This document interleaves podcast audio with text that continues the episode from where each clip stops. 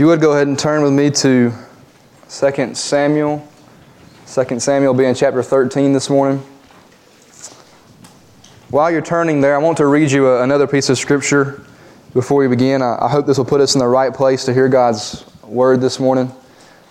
It comes from 2 Timothy chapter 3, it's verses 16 and 17. It says, All scripture is breathed out by God and profitable for teaching, for reproof, for correction, and for training in righteousness, that the man of God may be complete, equipped for every good work. If you think about it, uh, Paul wrote this in the New Testament time, but at the time that he wrote this, the New Testament wasn't a completed work yet. It wasn't, there might have been some things that were circulating at this time, but most likely there wasn't very many. So when Paul says that all Scripture is breathed out by God, in his context, he is referring to the Old Testament. He's referring to a book like Samuel or Psalms or, or the Pentateuch. He is referring to what we call the Old Testament. Now, of course, what he says applies to the New Testament as well. All Scripture is the Word of God, breathed out by God, and is good for, for teaching. But in his context, specifically, he's talking about the Old Testament. I said last week on Mother's Day that this particular passage might not have been the most fun passage for Mother's Day. Might not have been the most appropriate passage to try and honor mothers while also honoring Christ. But it is Scripture, it is God's Word, and so what 2 Timothy says about uh, all Scripture applies to this chapter. It is a difficult passage, it's a difficult thing to read. It's hard to see God's goodness in it, it's hard to see God's providence in it, but it is God's Word and it is good for us. And it's all those things that 2 Timothy says about it apply to this, to this passage, that it is good for teaching, it's good for proof, for correction, and for training in righteousness, that we may be complete and equipped for every good work. So it is an equipping work or word of God. So I want you to keep that in mind as we read it. Uh, it's a rather long chapter, so we're not going to read the entire chapter. Instead, we're going to read about half of it, and even half of it is still pretty long. But we're going to read through verse uh, 22, and then we'll stop there. And then uh, once we get to there in the in the today, we'll uh, kind of paraphrase the rest and talk through the rest in a different kind of way. Uh, but let's 2 Samuel 13. Let's read verses 1 through 22. Now Absalom, David's son, had a beautiful sister whose name was Tamar. And after a time, Amnon, David's son, loved her. And Amnon was so tormented that he made himself ill because of his sister Tamar, for she was a virgin, and it seemed impossible to Amnon to do anything to her. But Amnon had a friend whose name was Jonadab, the son of Shimeah, David's brother. And Jonadab was a very crafty man. And he said to him, O son of the king, why are you so haggard morning after morning? Will you not tell me? Amnon said to him, I love Tamar, my brother Absalom's sister. Jonadab said to him, Lie down on your bed and pretend to be ill. And when your father comes to see you, say to him, Let my sister Tamar come and give me bread to eat and prepare the food in my sight, that I may see it and eat it from her hand. So Amnon laid down and pretended to be ill.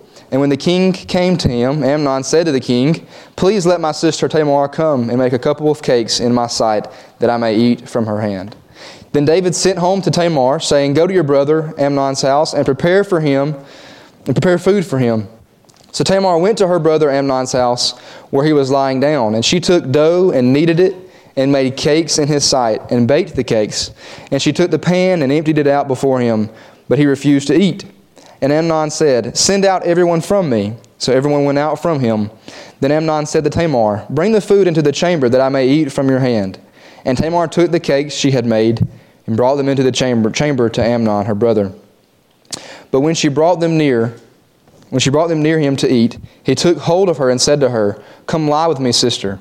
She answered him, No, my brother, do not violate me, for such a thing is not done in Israel. Do not do this outrageous thing. As for me, where could I carry my shame? And as for you, you would be one of the outrageous fools in Israel. Now, therefore, please speak to the king, for he will not withhold me from you. But he would not listen to her, and being stronger than she, he violated her and lay with her. Then Amnon hated her with a very great hatred, so that the hatred with which he had hated her was greater than the love with which he had loved her. And Amnon said to her, Get up, go. But she said to him, No, my brother, for this wrong in sending me away is greater than the other one you did to me. But he would not listen to her. He called the young man who served him and said, Put this woman out of my presence, and bolt the door after her. Now she was wearing a long robe with sleeves, for thus were the virgin daughters of the king dressed. So his servant put her out and bolted the door after her. And Tamar put ashes on her head and tore the long robe that she wore. And she laid her hand on her head and went away crying aloud as she went. And her brother Absalom said to her, Has Amnon your brother been with you? Now hold your peace, my sister. He is your brother. Do not take this to heart. So Tamar lived, a desolate woman, in her brother Absalom's house. When King David heard of all these things, he was very angry. But Absalom spoke to Amnon neither good nor bad, for Absalom hated Amnon because he had violated his sister Tamar. Let's pray. Dear God, we come to you this morning, and we admit that, that as we are studying through this book of your word, dear God, that we come across a passage that is difficult, dear God. Uh, it's hard. We just ask that you would still show us, dear God, how it is good for us, how it is a teaching word, how it is good for correction and reproof and for righteousness, dear God, that we would be able to learn from it as we would any other passage, dear God, that you would show us um, uh, your word, that you would show us a picture of the gospel in this, dear God, that you would show us Christ through this, dear God. And we just ask that you would um, just convict us, dear God, as we, as we study this, that you would uh, challenge us, dear God, and uh, make us more like your Son, Christ. All this in I ask in their gracious and holy name. Amen. Like I said, this is a difficult passage. This is tough. One thing that makes it difficult is that it seems like every action in this chapter is sinful. It seems like everything that any character does, at least the, the four main male characters in this, almost everything they do seem to be sinful. And, and what we would call, you know, kind of grievous sin, really, heinous sin. There doesn't seem to be an upside to this story. It seems dark and it seems dreary and it seems like all hope is lost for the family of David, for the kingdom of David. It seems like his family is in complete disarray. Before we go any further, I want to remind you of, of two promises that God made to David in the previous chapter, or chapters actually. And this was in response to what David had done to Uriah and, and, and how he had taken Bathsheba to be his wife. It comes from 2 Samuel 12, verse 10. If you want to look there, you can, but I'm going to read it to you. It says, Now therefore, the sword shall never depart from your house, because you have despised me, and have taken the wife of Uriah the Hittite to be your wife. So this pronouncement that David hears in 2 Samuel 12 is uh, kind of setting the tone for this passage. We're going to see some of this come to fruition in this chapter and the next few chapters. And it may be easier as we walk through this chapter to kind of break it down. Like we said, it's a sin filled passage. So it might be easier to break it down by those sins, by the men and the sin in which they had committed. We see Amnon, Jonadab, David, and Absalom, all four in some way sin. And we're going to see that for the sons of David, for uh, Amnon and Absalom, they are going to act much like their father in some ways. So the first text, or the first sin that we come to here in this text, is Amnon. And the first part of his sin, we're going to see Amnon's sin is kind of multi layered, is lust. And then I'll use the word assault, and then the abandonment of his sister. But first, we come to this lust. Amnon himself will call this love. He says that he loved Tamar.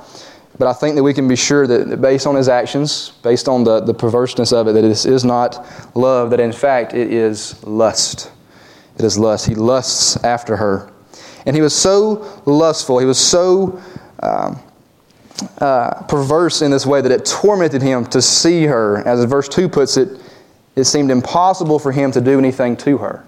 Now, I want us to think about that, that, that, that verse there in verse 2. It seemed impossible for him to do anything to her. Because that can mean one or two different things, and, and how we interpret it uh, may, may change how we kind of look at it. He could have been saying it seemed impossible morally. Like he had this, this lust, but he would never, ever do something quite like this. It's impossible for him to do something like that. Or it could mean that he wanted to, but just couldn't find a way. He just couldn't find the right mode to do this thing that he wants to do. Now, I don't know which one it is. Both seem possible. Uh, but either way, At one point, this thing seemed impossible to do.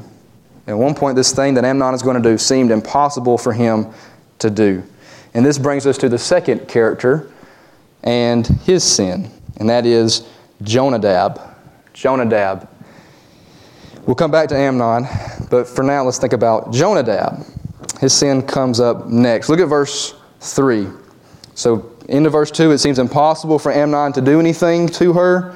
And then verse 3 But Amnon had a friend whose name was Jonadab, the son of Shimeah, David's brother. And Jonadab was a very crafty man. So while Amnon is certainly the perpetrator, perpetrator of this sin, he is the one who is acting in this sin. It is Jonadab who is the mastermind behind this plan. And it's ironic that it calls him a friend because this is not something that a friend would do, right? This is not something a friend would do. a good friend in this, in, this, in this time would be kind of metaphorically um, talking him off the ledge. He'd have been saying, No, no, this is wrong. This is, he'd been saying what Tamar said. This is not to be done in Israel. But instead, he goes ahead and he pushes him over the ledge. He gives him this plan so that he can do what he wants to do, this outrageous thing, as Tamar would call it, to, uh, to her. And we can, one thing we can learn from Jonadab, and as we walk through these sins, I want us to think about what can we learn from their sin. Because it seems like all we see in this passage is sin. So we're going to ask, what can we learn from their sin? And there certainly are things that we can learn. From Jonadab, for example, we can learn that it's possible to be, to be wise, to be clever, as the Bible calls them, crafty. It's possible to be all those things and yet be godless and to be ignorant, to be dumb. He is wise and dumb at the exact same time. So it's possible that to use a God given gift such as wisdom, such as cleverness, such as craftiness, to use a God given gift uh, in a way that is God dishonoring, in a way that is outrageous, or as other translations call that word, wicked. So his talents are, you know, uh, he is obviously some way clever, some way smart. He has this wisdom, but he is godless, and because he is godless, those talents are wasted. God gave those talents, but when they're used apart from his counsel, when they're used apart from God's um, will, they are wasted. Wasted. So we have to use our God given gifts for, for God things, for good God glorifying uh, reasons. So now we come back to Amnon. Back to Amnon, uh, or, you know, we come back to his sin or, or his sins, plural, you know. And after taking this, this advice of his friend, actually his cousin Jonadab, he follows through with this plan to pretend to be sick. He's going to pretend to be ill. He's going to ask for David to let Tamar bring him food. And of course, David, uh, he loves Amnon.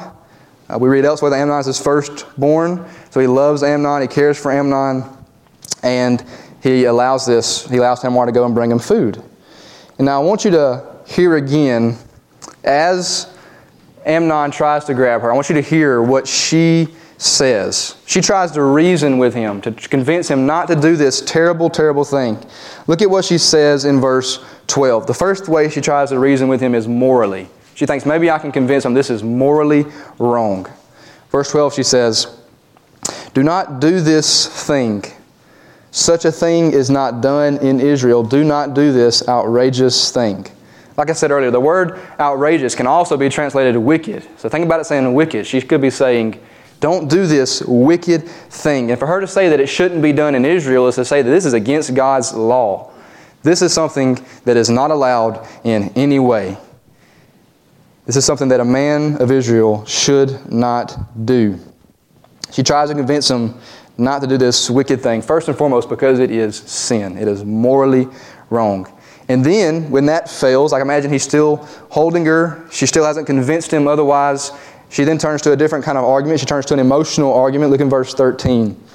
She asks him, Where could I carry my shame?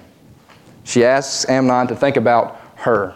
Think about the implications this will have for me. I will have nowhere to go. I will have nowhere to hide my shame. So much shame that I would have nowhere to carry it, nowhere to hide it. But he still doesn't listen. He's blinded by this lust, this sin that he has let fester in his heart. And then her very last attempt to persuade her brother to not do this outrageous thing is to show that it will reflect badly not only on her, but that it will reflect badly on him. she says, And as for you, you would be one of the outrageous, again, or wicked fools in Israel. So not only is this thing morally wrong in its sin, not only is this thing going to bring me shame, but this is going to make you look like a fool throughout Israel. And all of these arguments you think would be enough to convince Amnon not to do this thing. She makes it clear that this, this could not be done in secret, but that all of Israel will be aware of this sin, and all of Israel will consider you a fool. He does not listen to her. That's what we see in verse 14. But he would not listen to her. He listened to his friend Jonadab, but he would not listen to his sister. He is blinded by this sin, and this forceful assault wasn't the last of his sin. His sin to Tamar is threefold. So he lusts after her, he then violates her, and then finally he abandons her. This is the third part of her sin. Look at verse 14 tells us that he violates her, and then reading verse 15 that his love changes to hate. And we're even told it's so strong that the hatred with which he had hated her was greater than the love with which he had loved her. So I want to stop here and think about this just for a second. Why is it that he begins to hate Tamar after this action? He had lusted after her for so long. Why did it turn from immediate? Why did it turn to immediate hate? And I think there's two possible answers, or maybe both. First of all, he didn't really love her. We've already said that. It was only lust. It was only a, a physical affection. So that once that he had done what he wanted to do, he no longer had any affection for her because it was not love, it was lust.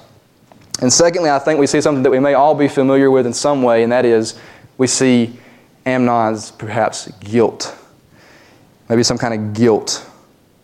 Sin always sounds good and it sounds fun when you're thinking about it or when you're looking at it from the outside, but as the sin is done, as you have done the thing that you don't want to do, you then realize that it is sin. You then realize how that has affected you. I think maybe this is happening to Amnon. I think on top of not having any real love for his sister, he is now feeling guilty for the thing that he has done.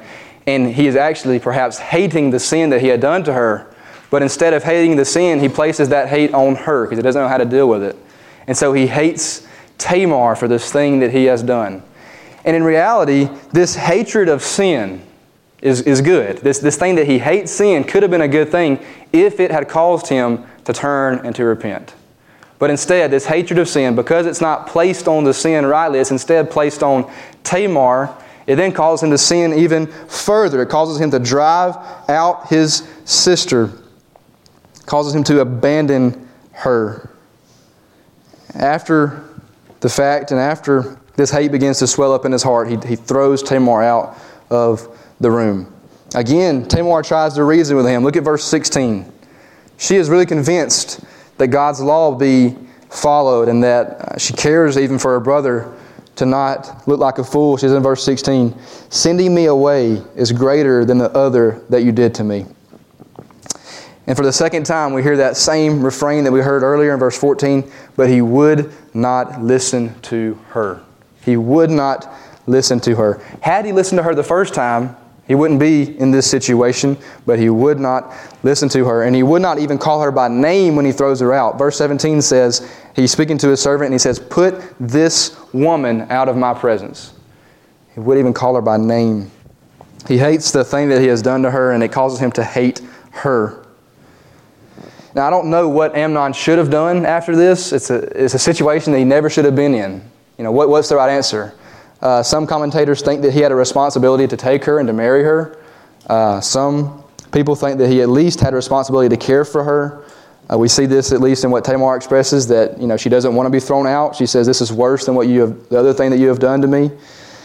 And so I think at the very least he had this responsibility to take care of her because she would have, she would not be able to find another husband. And so it, it is his responsibility to provide for her for the rest of her life and to take her into his household. But he doesn't do that. He throws her out, he abandons her. And Absalom then comes and he takes that responsibility. It says that she would live a desolate woman in the house of Absalom. So Absalom steps in and he, he, he takes her into his household. And so Amnon sinned in these three ways. He lusted after Tamar, he violated Tamar, and then he abandoned Tamar. And it may, it may seem hard to think, how can we learn something from this? How can we step back and say, this is how we apply this to our life. That's difficult because we don't imagine ourselves ever doing anything quite this wicked, anything quite this outrageous. But the thing that we can learn from this is that we cannot underestimate our ability to sin. We cannot underestimate our ability to do something outrageous or even wicked, especially if we let sin fester, if we let sin simmer in our hearts. You see, Amnon didn't wake up one day and say, I'm going to violate my sister today. He woke up, or he, it grew out of a lust, out of what we might consider a smaller sin, a lesser offense that we would think of. begins with lust. And that sin is undealt with. He doesn't repent from that sin, he doesn't turn from that sin, and it grows in his heart. And then when he gets the chance, he takes advantage of her and becomes this huge, great deal. You think, I think about whenever you're a little kid and you learn about lying and how you, know, you may think a little white lie is okay, but then that white lie turns into a bigger lie because you have to cover up the smaller lie with bigger lies, and it just grows and it grows until you're a full on liar. And in the same way, it's like a weed. You know, weeds, think about gardening, and uh, weeds spread if they're not taken care of. I used to work at the, the university, and it seemed like 99% of my job was picking weeds. I would literally get on my hands and knees almost all day sometimes and pick, pick weeds put them in a bucket the whole day. And if, but if you did that right, and if you did it according to the little schedule that we had, and you didn't miss any spots, the weeds wouldn't be bad. You'd come by, you pick a few weeds, and you'd be done. But if you ever, for some reason, missed a spot for a couple weeks, you would come back, and that place would be filled with weeds. If you have a garden, you're probably familiar with that. If you let it get out of hand, it just grows and it grows so quickly when you could have just had a little problem and you could have picked that little problem, but it's neglected and it grows. And that's what we see sin is like here. This sin is neglected. He doesn't, doesn't confront it, he doesn't attack this sin, and it grows into something outrageous, into something wicked. So, the lesson from Amnon, the thing that we learn from Amnon is to not let sin simmer in our lives. We cannot harvest this sin and protect this sin and, and try to turn it and not expect it to turn into something very, very ugly. We could end up doing something that, that, that at one point, like Amnon, we consider to be impossible we hear a, a warning of this in the New Testament. Paul warns the church in 1 Corinthians chapter 10, verse 12. He says, Therefore, let anyone who thinks that he stands take heed lest he fall. If you think that you stand, take heed lest you fall. So even if you're currently standing, even if you're currently not harvesting any sin, continue to guard your heart from even little bitty sins, because these little bitty sins can change your life and they can cause it to grow into something that you could not imagine yourself doing. I think that's what we see from Amnon. Thirdly, we come to David's sin. And you may be wondering, how did David sin? David plays such a small part in this chapter. How did David sin? Even in this relatively small chapter, he finds a way to have his sin recorded. And if you're wondering how he sinned, if you can't find it, maybe because you're looking for something that he did, when in fact it's something that he did not do. Something that he did not do. Keep in mind two things. David is a king, so, as a king, he has a responsibility to upkeep the law of God. He has a responsibility to, uh, to be a good, uh, just king, and he is a father. He is a king and he is a father. So, as a king, he ought to enforce the law, and as a parent, he ought to defend his child who has been wrong, and he ought to discipline the child who has been or has done the wronging. And so we see he fails in both of these ways. Look to verse 21. We can gather this sin just from this little verse, verse 21. It says, When King David heard of all these things, he was very angry. The problem with that is that it's all it says about David. It's all it says that he does in this particular passage about hearing of this.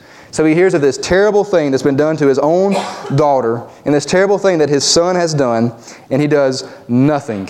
We would hope to see in the next verse where it says, And David exiled Amnon, and David imprisoned Amnon for this outrageous thing that he has done. But we see neither of those things so there's a sinful lack of action here on the part of David. David has a responsibility both as king and as a father of his daughter to punish Amnon for his action. But he fails to act against his own son. And in my opinion, and I think that's what we see here in the Word of God, that is a sin of omission. That is a sin uh, because he did not do something that he had a responsibility to do, that he should have done. David had something that David had a God given responsibility to to be just in this moment. So, from David, we can learn that sin can be complex. If we learn from Amnon that, that not to, uh, not to underestimate our ability to sin. We can learn from David that sin can be complex. It's not simple. It's not just um, don't do this, don't do this, don't do this. Sometimes it's you're not doing something that you should be doing. Sometimes we can sin by not doing the thing that God tells us to do. We can learn that we have to stand up for those who are helpless. That's what we see here. There was someone who was helpless and needed someone to stand up for. So we can learn that we have to stand up for those who are helpless. And sometimes, if we have a particular responsibility to that person, a failure to do so may be sinful. So we see that we can sin in complex ways. Fourthly and finally, we come to the sin of Absalom. The sin of Absalom. This is the part that we didn't read in its entirety. Uh, Absalom's sin is the murder of his brother Amnon. And so, without excusing his sin, we can probably all be like, kind of all think, I understand Absalom, right? Like if, if you knew your sister was violated in this way, you would have this same kind of anger, the same kind of hatred that Absalom has toward Amnon. But the thing is that it's not Absalom's place to seek out justice against Amnon. It is David's place, but it's not Absalom's place. So, however, we can, we can still point back to David's inaction here. If David had acted, if David had responded and punished Amnon as he should have, then perhaps Absalom's anger would have been fulfilled. His hatred would have been eased, perhaps, had he known that something had happened, that there had been justice on behalf of his sister. So David's sin affects much more than the immediate situation. And as we'll see over the next few weeks, the next few chapters, as we continue through 2 Samuel, we'll see this inaction causes Absalom to, to hate uh, not only his brother, but I think we see it causes him to hate his own father. And it's going to be the cause of much of, Sam, uh, much of David's embarrassment as we continue on. It's ironic, though, that when Absalom realizes that, that Amnon has done this thing to his sister, look at what he tells her in verse 20. We read this earlier, but look at what he says in verse 20. He says, Has Amnon your brother been with you? Then he says, Now hold your peace, my sister. He is your brother. Do not take this to heart. So he says, Don't take this thing to heart. And then he takes it to heart. He doesn't take his own advice, and he takes this to heart, and he hates Amnon. He says, But Absalom spoke to Amnon neither good nor bad, for Absalom hated Amnon because he had violated his sister Tamar.